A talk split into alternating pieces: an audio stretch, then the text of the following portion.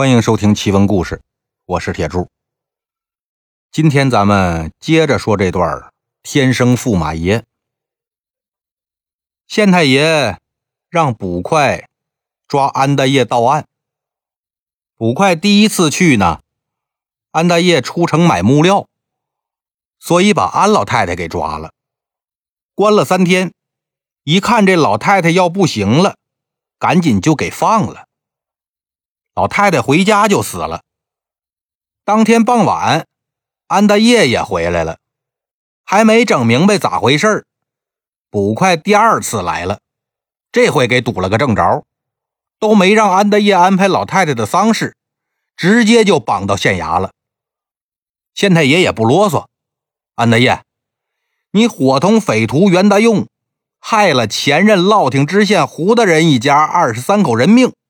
将他家财物洗劫一空，这事儿你不会这么快就忘了吧？安大业一听这个，那真是闭门家中坐，祸从天上来呀！我怎么就跟袁德用合伙杀人了？大老爷，小的冤枉啊！小的一介书生，哪有胆杀人呢？没杀人，没杀人。那这是什么呀？县太爷说着，拿出一双象牙筷子。这是小人家里的象牙筷子呀，一共五双，本来是放在小人书桌上的摆件怎么在大人这儿呢？现有你的邻居涂老大拿着筷子来告你，说你勾结袁大用，这筷子就是证据。你倒是说说呀，这筷子哪儿来的？回大老爷，这筷子的确是袁大用给我的。招啊！袁大用跟你分赃，这你还赖得了吗？那大老爷，这筷子的确是袁大用送我的，但是不是赃物，我是真不知道。他说要离开卢龙县，这才送了我一些小礼物。这筷子就是礼物之一，你说是礼物，人家说是赃物。既然你承认是袁大用给你的，那就是赃物了。还有啊，你最近是不是要盖新房啊？回大老爷，小人的确是盖新房，动静不小吧？要把你们家那五间房全改成三层小楼，那这花销。不小吧？呃，是要盖小楼，花销也的确不小。好，那据本官所知，你老安家一直也不是什么大富大贵的人家啊。况且说你父亲安举人三年前已然去世，这几年你又一直守孝在家，怎么突然就有这么大一笔钱来翻修房子？还不是你跟袁大用合伙害人得来的钱吗？这下可真把安德业给问住了。是啊，我们家一直都是个普通家庭啊，这回翻修房子那得好几百两银子呀，我这钱从哪来的呀？人家问的没毛病啊，但是我总不能说我是天上文曲星下凡，在天上的时候跟王母娘娘的公主有一腿。我下了界之后，我娘梦见月老牵线让我当驸马爷，又要娶公主，但这公主嫌我家小，给我钱让我装房子，等装修完了才嫁给我。这话我就是跟东门外那王傻子说，王傻子他也不信呢，何况是堂堂县太爷呢？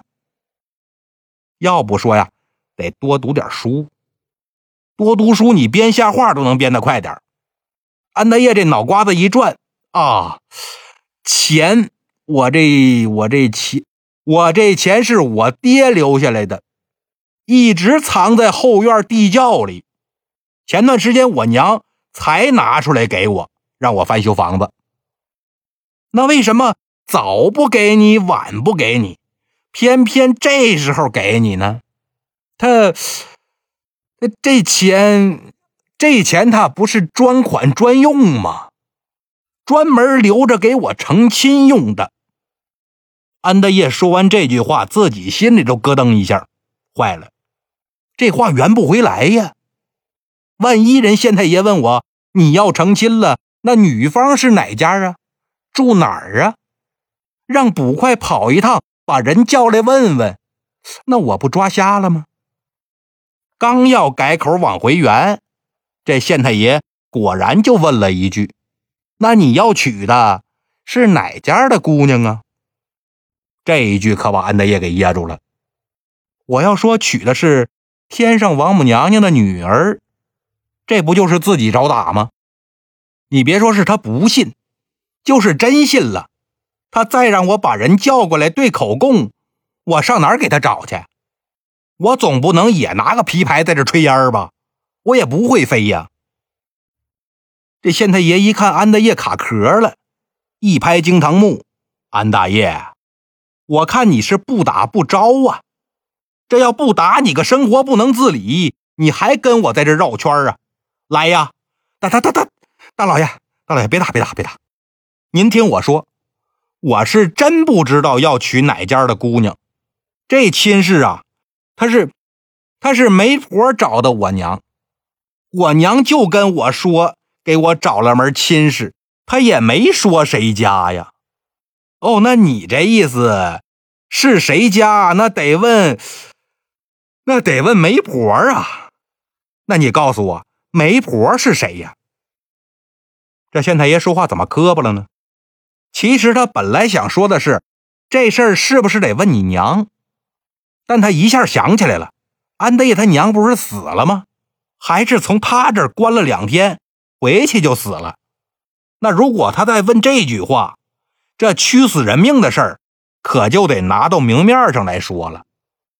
所以呢，才临时改口，说问媒婆，媒婆是谁？安德业哪能猜到县太爷这弯弯绕啊？他还是一五一十的撒谎啊！回大老爷，媒婆是谁？我也不知道。我平时呢，只顾着在家里边读书下棋，我也不问这些事儿啊。县太爷心说罢了啊。我不能再问了，再问那就得把他娘这事儿给问出来。他看这安大爷能说清楚象牙筷子的来历，也不避讳，而且说这安大爷一直都是出了名的读书人，都说呀他能中状元，这算是有远大前程啊。要说这么个人，得遇着什么事儿？才能跟匪徒沆瀣一气呢？这不现实啊！但是如果说他完全没嫌疑吧，也不是。至少装房子这钱他就说不清楚。但是我呢，又不能接着往下问，这怎么办呢？下边解决不了的事儿啊，我让上边解决吧。上面的人肯定比我聪明。我让他审审吧。县太爷又看了一眼师爷，刚才他说的话都记下来了吗？师爷嘛，那不就是给主官出谋划策、临堂问审的时候负责记录口供吗？回太爷记下来了，行，让他画押。师爷就拿着口供让安德业看一遍，没问题呢，你就摁个手印安德业拿过来一看，没问题啊。都是自己说那些，那就摁手印吧。手印这摁完，县太爷一拍惊堂木：“安德业，本官这算是问完了，但是此案事关重大，得让知府大人也问问，这才稳妥。来呀，把人犯安德业定肘收监，择日押赴永平府。当天晚上呢。”安大业在监牢的草席上是翻来覆去睡不着啊，他就想着，我这是进来了，但老娘还在家里边躺着呢。你说这都什么事儿啊？无缘无故摊上这么个官司，老娘死了，我这当儿子的都不能去给办个丧事。你说我这是造了什么孽呀？他这儿啊，正唉声叹气呢。就听见有人敲牢房那栏杆哎哎哎，你就是安德业呀？安德业一抬头，就见俩公差站在外边。啊，小人安大业，官爷有什么吩咐啊？